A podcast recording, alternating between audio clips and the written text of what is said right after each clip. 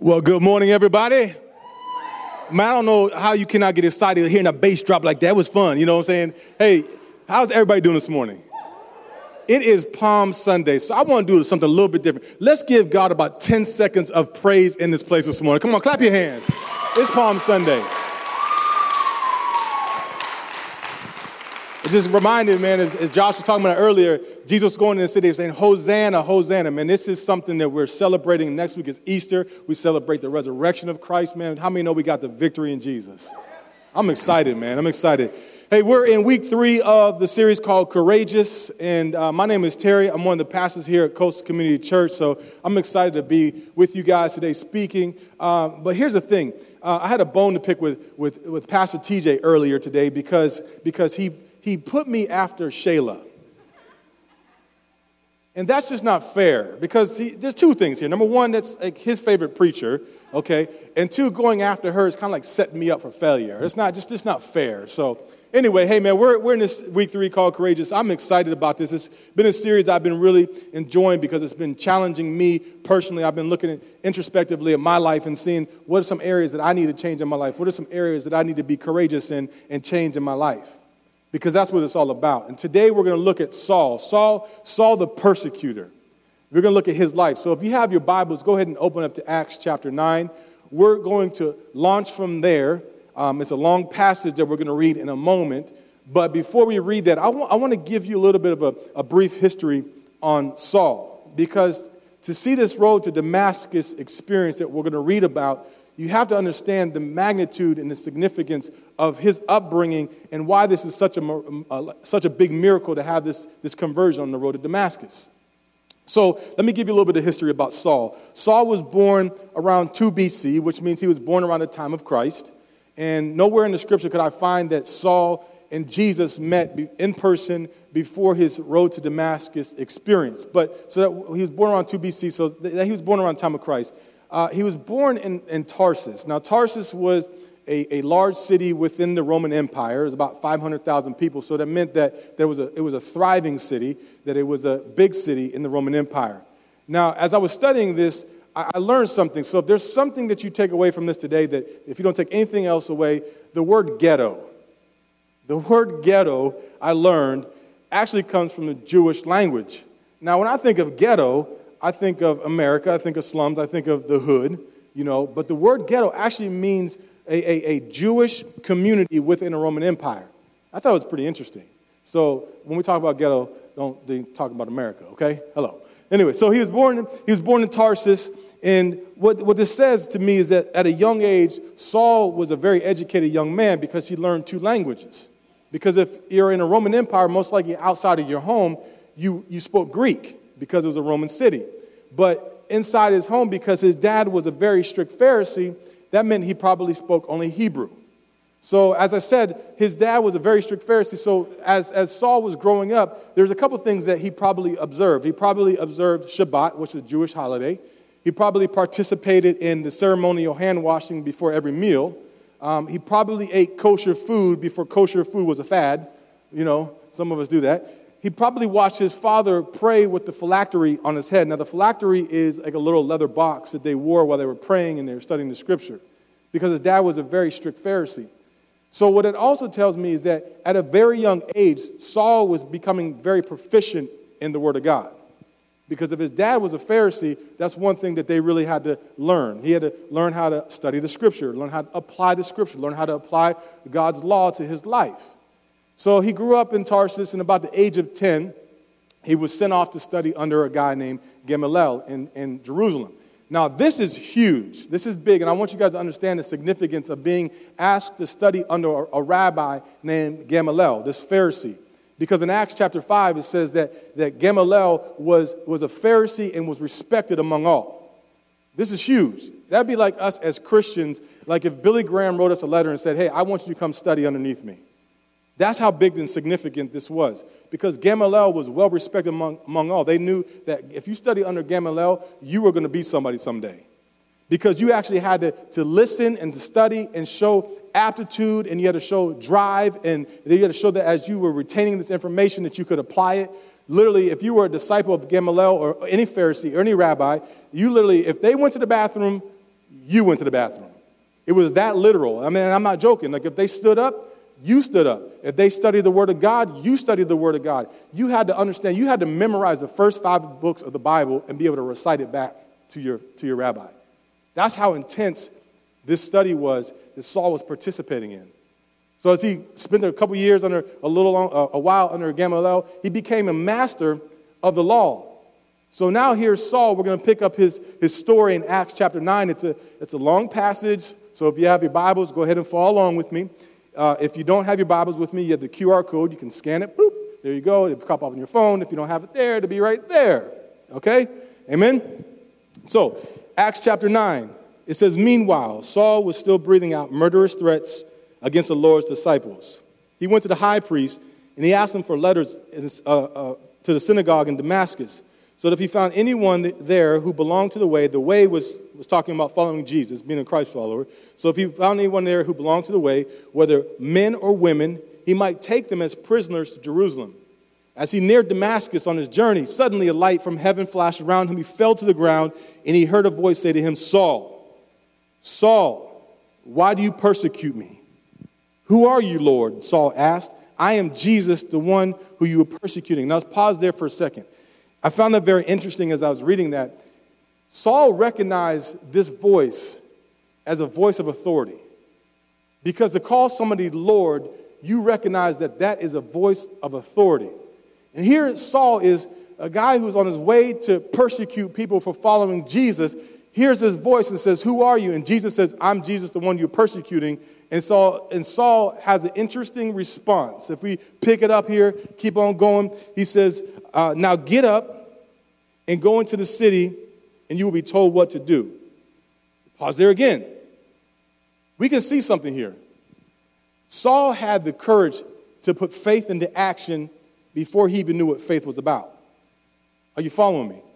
Here's a guy, he's persecuting, he's going after everybody who's following Jesus, yet he has the courage and the faith to actually listen to the voice of God and go into Damascus and wait for his next instruction. That doesn't make sense. Sometimes God says something to us and speaks something into our lives and, and, and says to do something, yet do we have the courage and the faith to listen to respond to God? So I like Saul's response because Saul, he said, okay, I'll, I'll go. So we'll continue on. He said, The men traveling with Saul stood there speechless. They heard a sound but did not see anyone. Saul got up from the ground, but when he opened his eyes, he could see nothing. So they led him by the hand to Damascus. For three days he was blind and did not eat or drink anything. In Damascus, there was a disciple named Ananias. The Lord called to him in, in a vision and said, Ananias. He said, Yes, Lord, he answered. The Lord told him, Go to, go to, to the house of Judas on Straight Street and ask for a man from Tarsus named Saul, for he is praying, and in a vision he has seen a man named Ananias come and place his hand on him to restore his sight. Now, if I'm Ananias, I, you, you kind of get a, a, a, feeling that if God is telling you to go talk to a man that's persecuting people, you're probably like, hold up, Lord. uh, you really talking to me? I, I don't know about all that. You can see his response here in verse 12. He says, Lord said, he said, I have heard many reports about this man and all the harm he has done to your people in Jerusalem. And he has come here with authority from the chief priest to arrest all who call on your name. But the Lord said to Ananias, Go. This is the man, this man is my chosen instrument to proclaim the, my name to the Gentiles and to, to their kings and, and to the people of Israel. I will show him how much he must suffer for my name.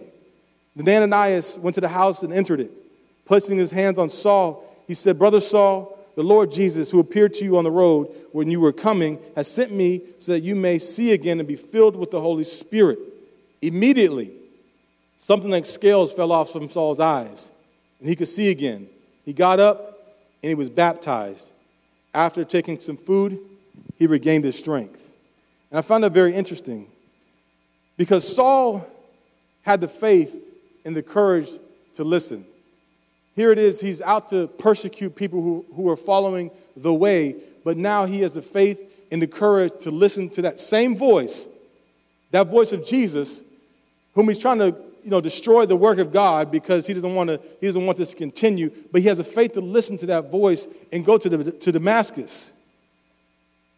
And here's the thing uh, we got to understand sometimes those missions that that we're on. Like Saul was on a mission to destroy what was going on with the advancement of Christ. sometimes those, those interruptions in our life, they're not very convenient. And that's what I want you guys to understand this morning. God interruptions are often pretty inconvenient. Saul had every opportunity to turn around and go back to what was comfortable for him. Think about this. Think about this. A light flashes, you can't see, you hear a voice, you might think you're going crazy. I don't know about you, but that happened to me, I might think I'm going crazy. Can I get an amen?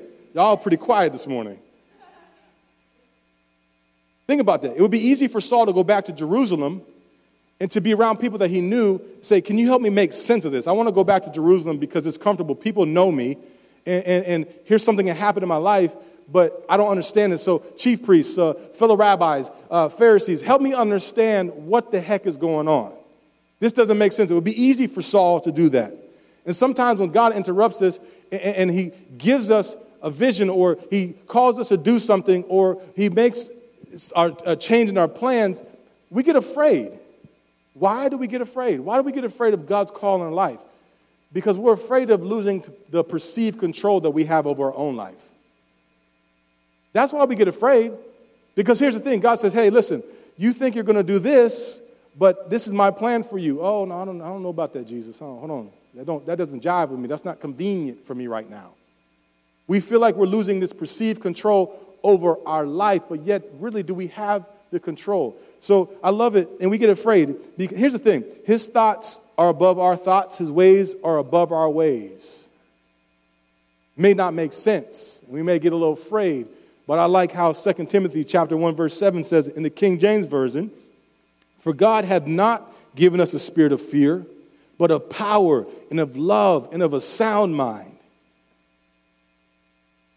If we take a moment and we look at all the God interruptions throughout the Bible, and there's a lot of them, if we take a moment and we look at those, we can understand there's one common theme with a God interruption. That, God, that common theme is God interruptions always end up leading to life. Are you hear what I'm saying? God interruptions always end up leading to life.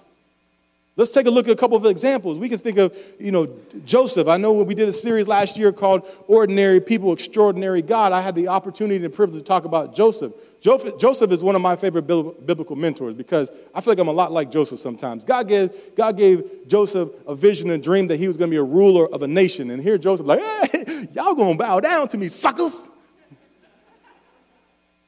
God conveniently interrupts Joseph's life. He goes into a pit. That's not convenient. You told me I was going to be a ruler of a nation. He goes into a pit. Okay, now something positive happens. He goes to Potiphar's house and he's like, you know, everything's starting to look good and, and things are starting to come of jive. Okay, maybe this is my stepping stone to the next phase of my life. Uh uh-uh, uh, hold up. Potiphar's wife. If you don't know the story, she accused him of rape. He was thrown into prison. That doesn't make sense. That's not convenient. God interruption. Okay, now he's in prison and he helps some people out. He said, Hey man, don't forget about me. Don't forget about your boy Joseph. For two more years, he's sitting in prison before Potiphar knows and finds out who he is. Now he's in the palace. Now Joseph's life is coming to full circle and he's in second command of Egypt. God interruptions always end up leading to life. We can look at Job. I like Job. Job, Job was a guy who had a wealthy business. He had everything going for him. He had cattle, he had houses, he had everything that you think. He was living a prosperous life. So here's the thing, and Joseph was a righteous man. but yet, a God interruption in his life doesn't make sense. It's not convenient, loses everything. His friends tell him, Hey, Job, curse God and die. Are you crazy? Here's what's going on. It doesn't make sense. I lose everything. But if you look at Joseph's story and you follow it, as he stays faithful to what God has called him to do, at the end of his story, God restored everything double portion. God interruptions lead to life. Jonah, you guys know Jonah. I ain't going to Nineveh. Mm-mm. No, I'm not going to Nineveh. Uh-uh. Okay, God says, okay. Swallow him up in a whale. Here's Jonah in uh, the belly of a whale for a couple days and probably thinking, God, this don't make sense. I don't want to go to Nineveh. Has a revelation, the whale spits him out. There you go. Next thing you know, Jonah is over in Nineveh preaching and leads a city into repentance back to God. God interruptions lead to life. Are you following where I'm going with this? Saul. We're talking about Saul today. Here, Saul is on a mission to destroy the things of God, to destroy what God is trying to do through Jesus, trying to destroy the gospel advancement. But yet, God interrupts Saul's life with a light and a voice. And he gets baptized. It's interesting because when that happens, when God interrupts our life, it isn't convenient. And, and, and you might say, God, I, I, I love this relationship that I'm in and I know you're telling me to get out of this relationship. I don't want to be interrupted. I love this guy. I love this girl. I really feel like they're the one for me, but God is saying they're not the one for you. And you keep ignoring that. That God interruption that God is trying to do in your life is going to lead to life. Some of you might be struggling with, hey, I know that this job is comfortable because I'm making a lot of money on this job, but yet God may be calling you to ministry. I don't know. And, and, it doesn't make sense because we always talk about money as being security, but the only security you have is in the hope of Christ.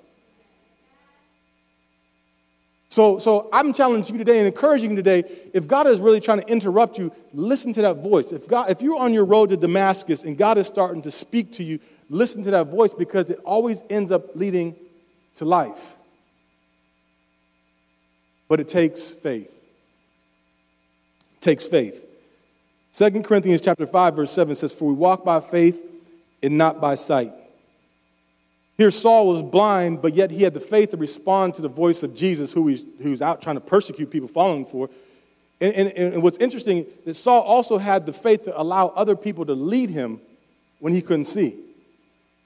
There might be some people in your life, there's two types of people in your life there's anchors and there's propellers.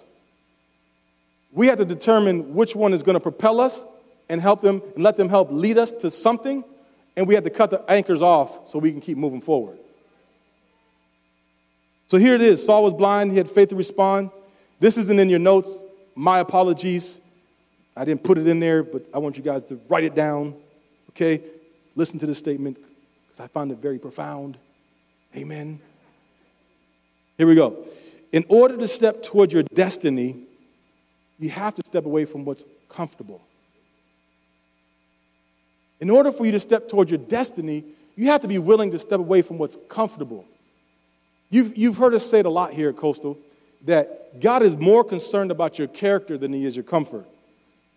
And, and when you decide to follow the voice of God, it doesn't always make sense and it's not always comfortable, but, but guess what? You're going to end up leading to a life. Hmm. It would have been more convenient for Saul to go back to what was comfortable, but, but I like this. In order for him to understand what God had for him next, he had to be willing to go where he didn't know, or he couldn't even see. See, it would be easier for us to keep going back to what we know. But here's the thing when you have a God encounter, when you have an encounter with God, you literally have to choose to stay the same. You literally have to make a conscious effort to say, I'm not going to change. Because it is too good to have a God encounter and not want to see what God has planned for you next. So you literally have to choose to stay the same and not want to change. We can take another look at, of, of another example of, of faith in action. We see Saul's faith in action to listen to the voice of God. We can look at Abraham, the father of faith. Hebrews chapter 11, verse 8 says, By faith, Abraham, when called to go to a place he would later receive his inheritance, obeyed and went, even though he did not know where he was going. That's faith. That's faith. Because sometimes when God says, Hey, I want you to do this, I don't understand how to get this done, God. We talk about it in our staff all the time. We're just going to continue listening to the voice of God and go. It may not make sense, and we may not know how we're going to get there, well, we're going to listen to the voice of God. Abraham, I don't know where I'm going, but I'm going to go. Saul, I can't see, but I'm going to go. It takes faith. And in this, this, this, this, this moment of faith, Saul was courageous. Saul was courageous. Now, why would I consider Saul being courageous? Why would I say that Saul was courageous because you're going to start to see the life transformation here. Here, Saul is on his way to persecute people, to take them back to Jerusalem. Doesn't matter if they're man or woman, boy or girl, from Damascus to Jerusalem. That's a long trek. And back then, there was no greyhounds. That was on foot, friends. You got to understand, here's Paul the persecutor. He gets baptized, and his life starts to change. Why is he courageous? Because he was the persecutor, now he's subject to being persecuted. He's courageous. I want to encourage you because when you have that encounter with God, there's going to be some things in your life that start to change, and the people around you aren't going to be comfortable with your change. Those decisions that you made before you had this encounter, you're not hanging out with the same crowd of people. You're not hanging out with the same crew, and they're like, Why are you always going to church? You one of them Jesus freaks? but you're the things you start to look at start to change when you have an encounter with Jesus. Why, why aren't you doing this anymore? Why are you always around? Why are you serving in Collier City? Why are you serving those people? Those people? Because I'm following Christ. You can come along with me, or you can stay here, but I'm going. There's going to be people that are not comfortable with the changes that take place in your life. That's just the truth. Jesus never promised that when you, when you have a relationship with this, it's going to be easy. But what he does promise is that he'll walk with you every step of the way. For his yoke is easy and his burden is light. He never promises you that you're going to have guilt free days. He never promises that you're going to have days of glory all day, every day. No, but he promises that he's going to be with you every step of the way. I will never leave you or forsake you. If you believe that, say amen. Mm. Hebrews 12, 2 says, Let us fix our eyes on Jesus, the author and perfecter of our faith. You know, it's courageous to follow God where He's leading you. And we can see that. We can see Saul the persecutor, and later on in Acts chapter 13, it doesn't really give a, a, a very big description or explanation of why his name changes. It says Saul, a man named Paul. But we can start to see that now Saul, who was the persecutor, has now become Paul, the advocator. Are you following me? Doesn't make sense because there's not a big explanation, but again, it doesn't make sense that when you, you start to make decisions because your life has been impacted by Christ, that things are starting to change in your life. Saul, the persecutor, Paul, the advocator. Paul now has become a follower of Christ. 2 Corinthians 5:17 says, "This means that anyone who belongs to Christ has become a new person. The old life is gone, and the new life has begun. What does it mean to be, to be a follower of Christ? You know, we talk about it all the time. You know, I want to be a follower of Christ. I don't want to just be a Christian. Is this, a, is this just a Christian buzzword to be a follower of Christ? You people say it. Is that the new Christian buzzword? What does it mean to be a follower of Christ? What it means is this I want to give you some thoughts. A follower of Christ means that we're committed to growth not just the growth, personal growth, but we're committed to the growth of others around us. Because Jesus said, I didn't come to be served, I came to serve. So it's not just about us, it's not just about our own personal growth. It's about seeing other people become and have a better relationship and start to develop in their relationship with Jesus. A follower of Christ takes it upon them to make it their mission to see other people become devoted followers of Christ. Second Peter, Peter 3.18 says, but grow in grace in the knowledge of our Lord and Savior, Jesus Christ. What does it mean to be a follower of Christ? It means that we're open to correction. You know, there's a scripture in Matthew that if you read it, it'll freak you out. Because it says that, hey, depart from me, you worker of iniquity, for I never knew you. And you look at it and you say, and it, and it goes on and says, but, but I prayed and people got healed in your name. I casted demons out in your name, Jesus. That's because there's power in the name of Jesus. But here's the thing it, will mess with you because you're like, what do you mean? How do I know I'm really a follower of Christ then?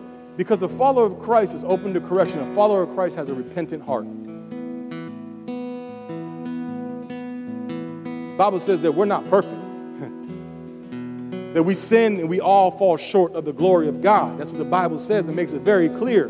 But a follower of Christ has a repentant heart. And I love what Proverbs 28 13 says. It says like this People who conceal their sin will not prosper, but if we confess and we turn from them, we'll receive mercy. We were never meant to do life alone. and the decisions that you keep making on your own keep getting you the same results. It's time that we allow other people to help us.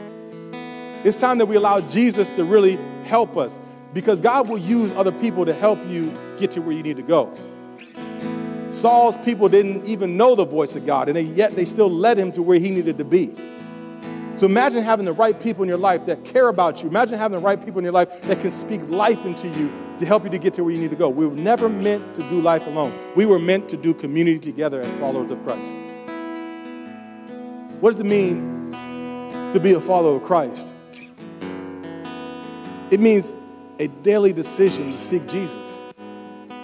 Matthew 16 24 says, Then Jesus said to his disciples, Whoever wants to be my disciple must deny themselves take up the cross and follow me. When you have an encounter with God, it is extremely hard to be quiet about it. If something has so impacted your life, it is hard to be quiet about it. You want to tell everybody about the impact that something's had in life. Whether that's, I don't know, if you do CrossFit, you know a CrossFitter I'm guilty. I'm a power lifter, and I'll talk about powerlifting all the time. But if something's impacted your life, it it is extremely difficult to be quiet about it. Now, I don't know where you guys are in your proverbial road to Damascus experience. No idea. I don't know your story. Some of your stories I do know. But I don't know where you are today. And Jesus said, if you want to be my disciple, you got to take up your cross and follow me in a moment, I'm gonna, I'm gonna give you that, that, that opportunity to have a relationship with Jesus. If you are, are, one of those people who have been seeking and not sure, you're like, ah, God, I'm not, so, you know, I, I know, I know, Jesus, that I know, but I'm not ready yet. I want to encourage you that today is the day of salvation. Not tomorrow, not next year. Today is the day of salvation. Today. And I really believe there's some people that are wrestling with that, that are wrestling with that.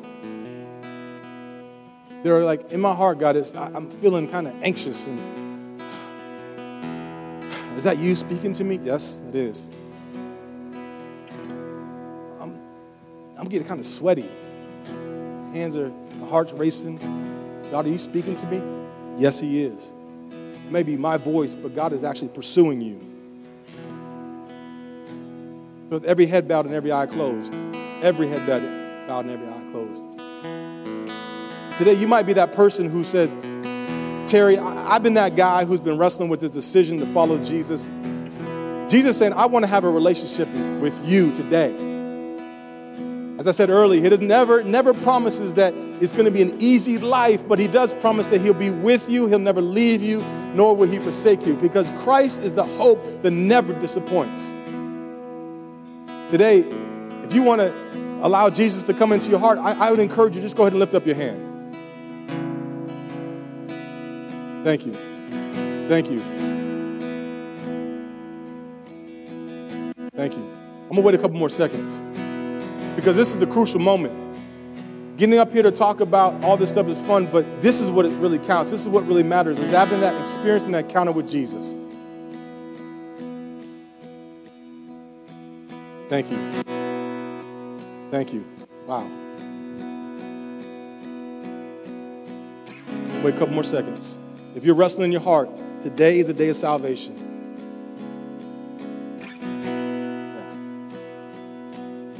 Want everybody to pray this prayer with me. Lord Jesus, everybody, Lord Jesus, today I believe that you're coming into my heart. Jesus, I give you my life.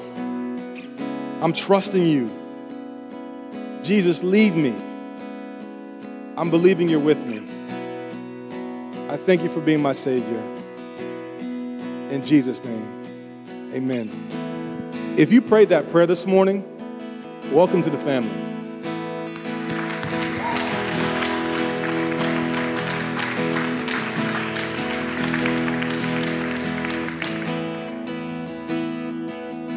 I want, to, I want to encourage you guys this morning. Next week is Easter. You don't know where your friends are on their road to Damascus. You don't know where your coworkers are on the road to Damascus. You don't know where they are in their walk with Jesus. You might think that they're followers of Christ. That's not for us to judge, but inside they may really be hurting. As followers of Christ, we are advocates. Invite them to come to church. Give them the opportunity to have their experience with Jesus. Next week is Easter, man. That's like the most popular day. that Pastor TJ said earlier 82% of the people you invite will come. It's like the Super Bowl Sunday. They gave me the warm up this Sunday. Next week is a good Sunday. Super Bowl Sunday. Invite your friends, man. Those of you who prayed that prayer today, man, we have people in the back that want to pray with you, that want to talk to you, that want to give you something to get you started on the right track. Get connected in community. That's like one of the most important things that you can do. Once you say, "Hey, I want, I, I need, I need community. I want to, I want Jesus, this Jesus thing to be real in my life." Get into a community because that's what it's all about. Proud of you guys. God bless you.